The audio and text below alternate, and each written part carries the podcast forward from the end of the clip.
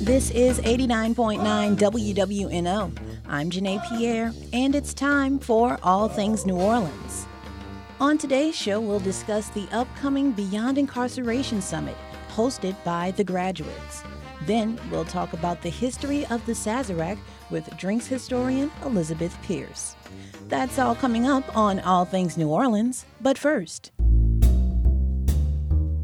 First, we'll take a look at the history of the New Orleans jail. I'm WWNO education reporter Jess Clark. As you may know, because there are signs all over town, this year marks New Orleans' tricentennial. It's been 300 years since the city's founding. Advocates for criminal justice and prison reforms are marking a different tricentennial. It's also been about 300 years since the city built its first jail, and according to a new report, nearly 300 years of inhumane jail conditions that continue to this day. I'm here in the studio with Loyola University law professor Andrea Armstrong. She wrote the report on New Orleans jail conditions for the Data Center. Andrea Armstrong, welcome. Hi, thank you for having me. Let's start at the beginning.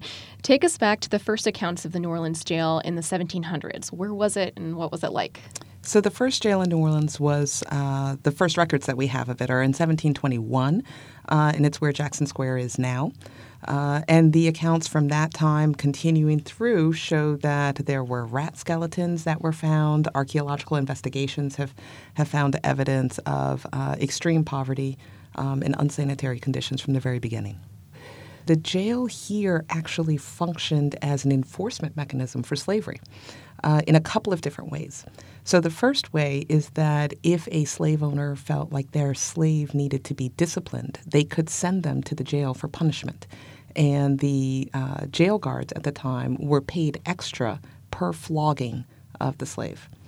Uh, so you could be sent there for punishment, but it was also an interesting economic aspect to it, where a slaveholder who perhaps owned a lot of capital in terms of slaves, but didn't have enough liquidity, could send their slave to the jail, and the city would pay uh, the slave owner for the use of their slave for a certain amount of time.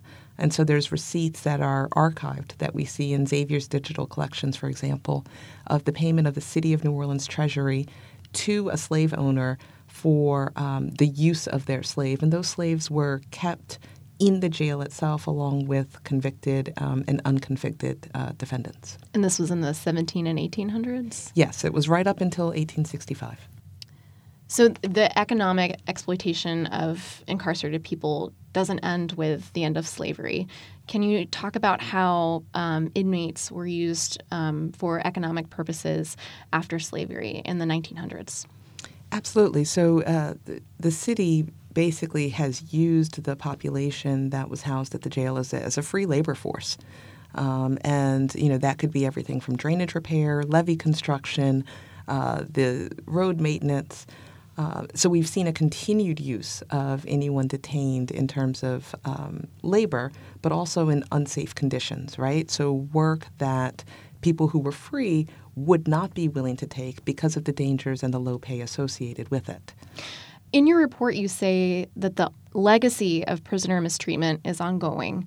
How does that legacy continue from the 19th century into the 20th century and to this day? Well, what we see in this city is that generations and generations of New Orleans families have had uh, members who have been incarcerated in substandard conditions, and not just substandard, but actually inhumane conditions. Uh, they're denied adequate food, uh, unsanitary conditions, exposure to infectious diseases. And so when these people then come back to our communities, they also bring the trauma um, and the problems from the jail out into our communities as well. Mm, yeah, I'm seeing from your report that the jail didn't actually have a full time doctor until 1989. Right, and that doctor um, was part of uh, a consent decree. Um, so there's been numerous litigation um, or lawsuits against the jail. Uh, and so there was one in 1969 and multiple since.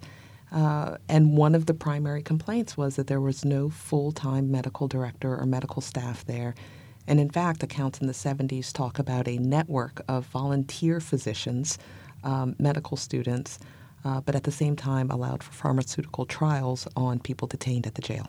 Wow. Can you talk a little bit about what the conditions, uh, speci- why you say the conditions today are are still inhumane? What what evidence do we have of that? Some of this is based on allegations, uh, but there are at least 14 allegations of sexual assault uh, in the last calendar year.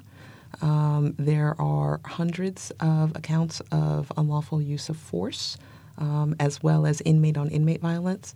And I think most tellingly, in in one calendar year, we had seven people who died as a result of their incarceration in the jail, um, including three of those are suicides. Mm. Why is it important to understand uh, history when we're thinking about the criminal justice system today and the New Orleans jail today? Well, I think the first thing is if we've done something for 300 years and gotten it wrong all 300 years, it certainly begs the question of what should we do differently. Um, the the two responses so far have been build a new facility or sue them.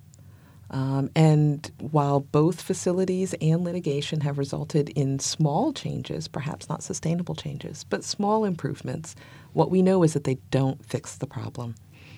So, what it also showed me, the 300 years, is that there has been a lack of mechanisms for the community to hold the jail directly accountable. Remember that in Louisiana, if you're serving probation or parole um, and you've been convicted of a felony, you can't vote right? But there has to be a way for people who have been incarcerated in these conditions to share their experiences and to articulate what a humane jail looks like.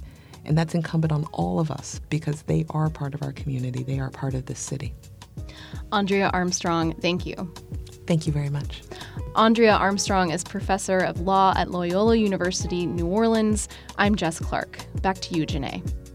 The Graduates are a performance ensemble comprised of former members of the Louisiana Correctional Institute for Women Drama Club, which formed in 1996.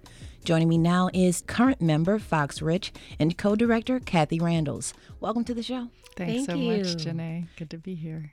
Kathy, who are the graduates? The graduates are some amazing women who experienced incarceration in our state, Louisiana, who are bravely and boldly sharing their stories with the rest of us about their experience with the carceral state that we live in. Mm-hmm. And they are doing an incredible job. I, I consider them to be the leaders of this movement. There are several formerly incarcerated people that are leading amazing organizations throughout New Orleans and throughout Louisiana. And I feel really proud to be a part of this ensemble. The graduates are performers, they're a performance ensemble. Now, Fox Rich, before we get into your role with the graduates, tell us how you ended up at the Louisiana Correctional Institute in St. Gabriel. Wow, it was not by choice. so we'll start there. Okay. Definitely, I, um, you know, had broken the law and uh, as a first time offender in Louisiana for a nonviolent offense, um, those in power saw fit that they would send me to prison. And so I did two, took a plea deal for two seven year sentences and one five year sentence to be run together. And um, a part of that journey of the two and a half years that I did behind bars did land me at um, St. Gabriel. And in that, I was able to meet many of the women that were in the drama club. But see, you had to be special to be a part of the drama club at LCIW. And unfortunately, I did not qualify for that. That's um, not true. I never saw her. I never saw Fox Rich upon a well, listen, she'd have been the, in. One of the hottest things in the women's prison was, um, without a doubt, being a part of the drama club mm-hmm. and the work that they were doing and how they were impacting not only the women that were a part of the drama club, but each presentation that they did, that they brought to the greater community of LCIW, it was transformative. And so they were the talk of the campus. The work that Kathy Randles and Asetwa Amor Aminkum um, the work that they did and are still doing with the women in the prison has a, a, rippling impact. So when I came home from prison, one of the founders of the drama club um, was someone I was in Toastmasters with, um, Cheryl Cahey, and she was telling me that they were going to be doing these presentations that they bought the drama club outside of the prison and were calling it the graduates because many times when people, when women in particular find themselves in prison, nobody wants to admit that their loved one is in prison or women to their children. So we normally tell our children, and not me, I stuck with the truth because it was the easiest and most available. But some women, for the sake of trying to save face, will tell their children that they're away at school. And so, having left the prison, that we have hence graduated from the behavior or the experiences that led us into that system, hereby bring the name the graduates. Now, Fox, what types of experiences are shared in these performances? Oh, I mean, just the gamut of what women go through from the humiliation to the separation to the body cavity searches to some of the women oh, who need medical care or are pregnant inside of the system and the lack of the care that they receive because Louisiana spends less on its prisoners than any other place in the country. We talk about our experiences of the cost of incarceration, the bond money, the legal work, and just the sense of hopelessness that is so prevalent in this system. We also talk about the power of the human spirit and what is required to overcome all of these obstacles to continue to have hope and strength and courage to face these demons. Because um, once you serve your time, when you get out of prison, then you still serve in time because you're labeled then as a felon. Uh, and and so you pay your debt to society, but when you get home, you're still not free because now, even though you're not behind bars and barbed wire, you are behind the label on your job application. You're your educational application, um, your apartment application as a felon. And how are these experiences acted out? Some of them are monologues, and some of them are scenes, and some of them are sermons. Fox Rich, DOC number 387416. So here we are, September 16th makes 20 years behind bars for my family. We have worked every day every day for the past 20 years. I wake up with freedom from my husband on my mind. Every night when I lay down to go to bed, I'm thinking about the bills I gotta pay, the six boys I gotta feed, and freedom for my family on my mind. 20 years for $5,341 and some change. So you have the Beyond Incarceration Summit coming up. Tell us a bit about that. We are looking forward to the summit. Yes. Our summit is the Beyond Incarceration Summit 2018. So save the date. It is April the 6th through the 8th. And what we will bring to this community is going to be um, nothing less than revolutionary. It's going to be definitely uh, um, a program for change. And um, we've got people, speakers, lecturers, activists coming from all over the nation to be with us. And we are excited about that. We are Rauschenberg Fellows. Okay. And uh, artists and activists. And we are using our experiences as activists to take our art form and introduce to our communities some of the problems and many of the solutions to the problems. You know, it's cool now to talk about incarceration and reentry. And what you often find is that the people at the forefront of those movements are not the directly impacted people. And our mission and the platform that Kathy and Asetawa through their seeking um, fellowships for us for this work or allowing us, the directly impacted people, to be at the forefront with our voices mm-hmm. of these conversations. Nothing about us without us is what one of the organizations I work with we say. Uh, and we cannot continue to have these dialogues and these conversations without using the voices of those people that are directly impacted. And right now, the incarceration rate of women in America has risen 700%. So the fastest growing population of those serving time behind bars are women. And when you look at that even closer, it's African American females. And those are the kind of conversations that we are looking to have. That was Fox Rich and Kathy Randles. Thanks for joining me today. Thanks so much. Thank Janae. you, Janae. To learn more about the graduates and the Beyond Incarceration Summit, visit thegraduates.net.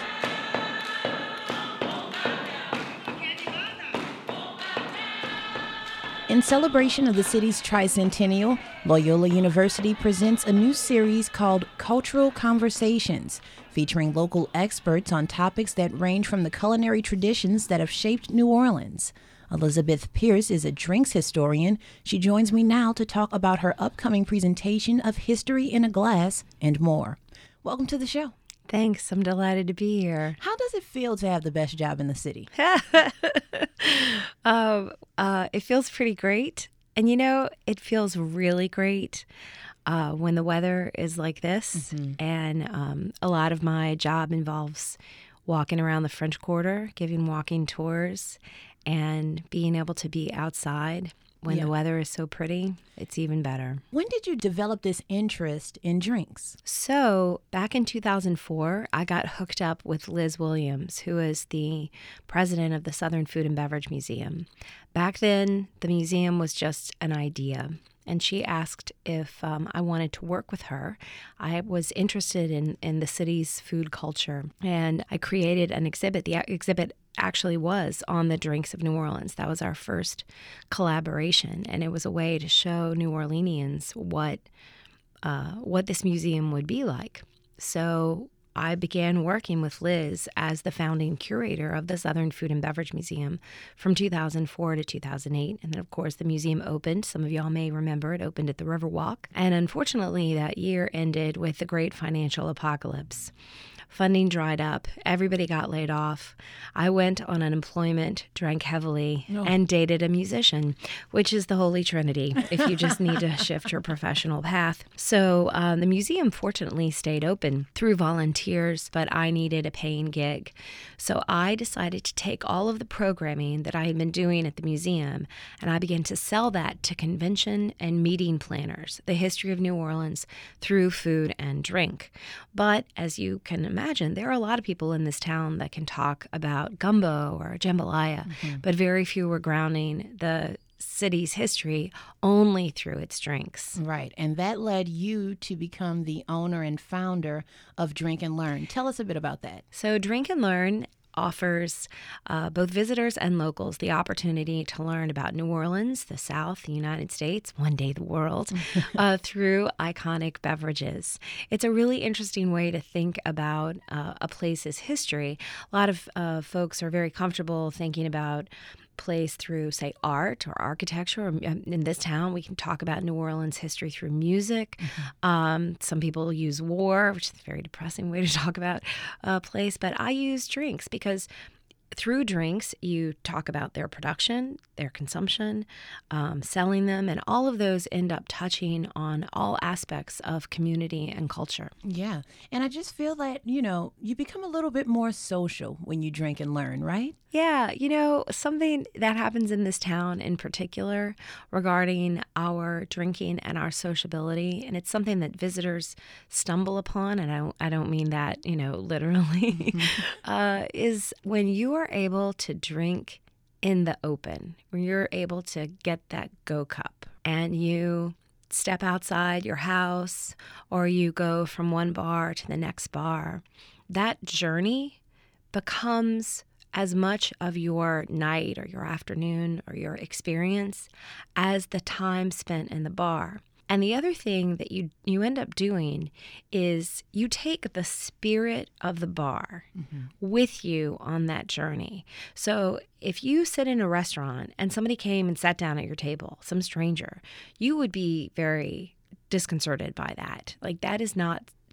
acceptable social behavior. But if you're sitting in a bar and somebody sits next to you and they start talking to you, you may not talk to them very much. You may not want to talk to them, but but you will You'll have a conversation. you'll have a little conversation. conversation. And so because you are open to interactions with with anyone or anything. Mm-hmm. And so I think new what New Orleanians do is we take that openness with us to the neutral ground, to the sidewalk, mm-hmm. to the square, and it keeps us really open to whatever can happen in our city. And I, I do mean that open in the best way. Yeah. And you're taking that openness to Loyola University on April 5th. You'll be presenting a talk on history in a glass with a focus on the city's most iconic drink and, of course, my favorite, the Sazerac. Tell us the history of the Sazerac. Well, I'm not going to give it all away Okay, okay. because I want folks to come and hear this talk. But I will say that the Sazerac is the city's official cocktail. Mm-hmm. Uh, the Louisiana legislature passed that resolution in 2008. And while I think that a lot of us have been grumpy with our legislature's activities, maybe, maybe they're not always doing what we wish they would do, uh, this is one thing that we can all get behind. But one thing a lot of New Orleanians may not know is that the original proposal was to make the Sazerac the state's official cocktail. Oh.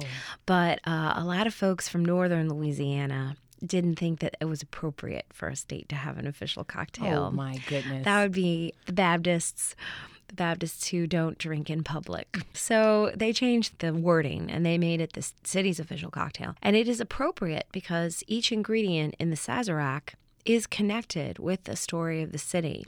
What are the ingredients in a Sazerac? So you have sugar, Peychaud's bitters, rye whiskey, Herbsaint or absinthe, because that's legal again, and a lemon twist. And all of those ingredients are either invented here or they find a home here.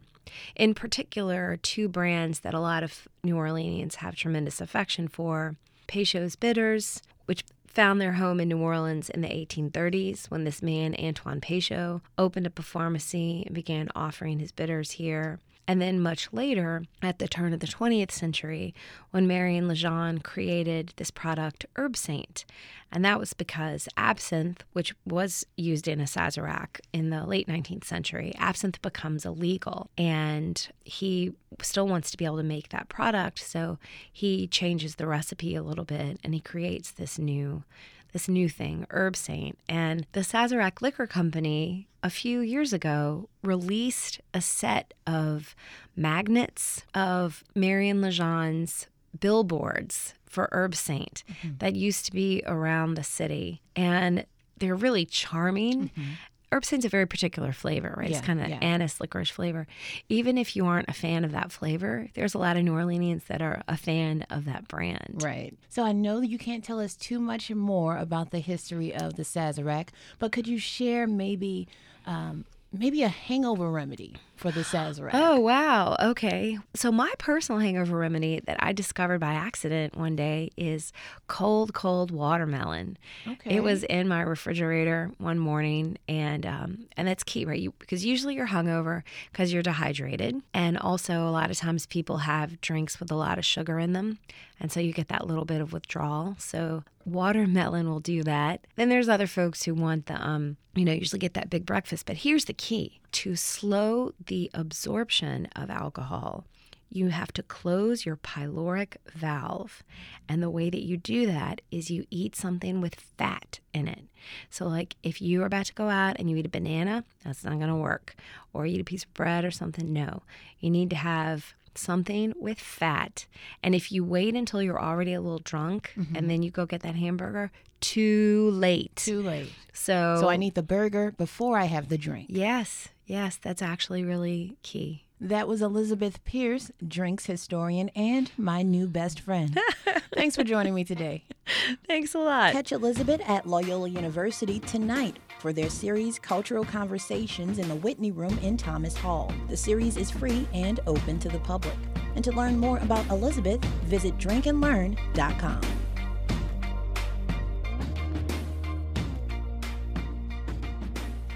And now it's time for another installment of NolaVie's Listening to Local series, a spotlight on New Orleans musical talent. This week, David Benedetto sat down with Leo DeJesus and Andrew Jarman of the band Vox and the Hound, who are playing shows to support their latest album, Aloha Shores. How's it going today, guys? Very well, thank you. It's going great. How are you? Good. I'm, I'm doing well. I'm glad I can get you both in here. Um, to kind of get us started, would you mind telling me a little bit about your roles in the band and what you play, what you kind of do? Well, um, I'm Leo, and I sing, fumble my way through a little bit of guitar. And uh, the project definitely started out as um, my songs, my writing, but it has evolved way beyond that, and I'm almost uh, an extra in the band now. I would hardly say that. Uh, my name's Andrew. I play bass. I sing some of the backup, fumble through backup vocals with uh, with Leo. Tell me a little bit about this uh, this pivot in your kind of musical styles from the album you did in 2012, I think, called Courage, uh, to um, Aloha Shores now, to where you were playing kind of indie, surf rock, spaghetti western inspired music, to now where you went kind of very much like David Bowie, uh, Berlin era, 80s uh, music, funk. How did that come about? In a weird way, I think after after Courage came out, we looked at the songs and uh, all of them. We sort of noticed a trend that we do, is where we call them Christmas tree songs. Christmas trees on the side, where it, everything, every song would start off small and then build to a big climax, and we sort of would always do that thing. And uh, we almost we, we started off with the idea of just Eric, the drummer, said he wants to do more songs like road trip songs, like just grooves that just sit. Uh, so it started there, which is an odd place to to start, and then we just we ran with that sound because we were enjoying it so much. I think part of this, what how this came to be, also is the fact that we we actually came in and had bare almost nothing to every song, and we could just elaborate on all the craziest ideas that we had before, n- not thinking about whether or not we could play this live. With courage, you you wind up playing those songs live so many times. You have a, it's cemented in your head. This is how this song goes. This is what everybody plays. But when you come into the studio with nothing but a seed, you really just go nuts and you figure out how to play it live later. Yeah, I, I, get that, and I love kind of the end result of that, which is you're taking uh, kind of these these cheesy like late '70s, '80s sounds and like repurposing them for really interesting results and adding that funk in there.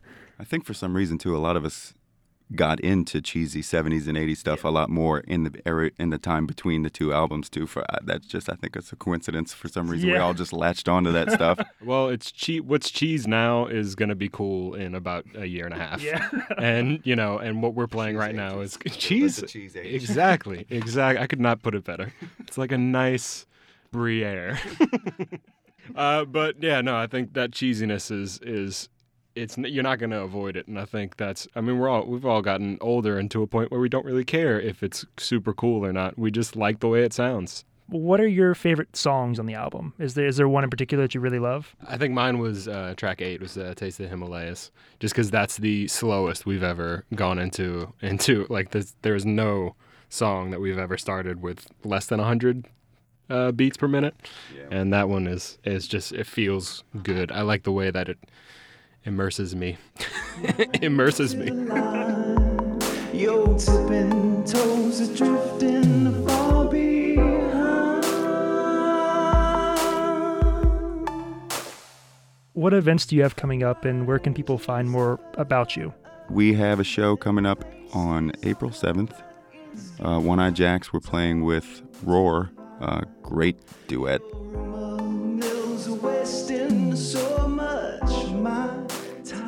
That was Leo DeJesus and Andrew Jarman of local band Vox and the Hound. Thanks so much for coming on, guys. Thank you. Thank you very much. In New Orleans, I'm David Benedetto.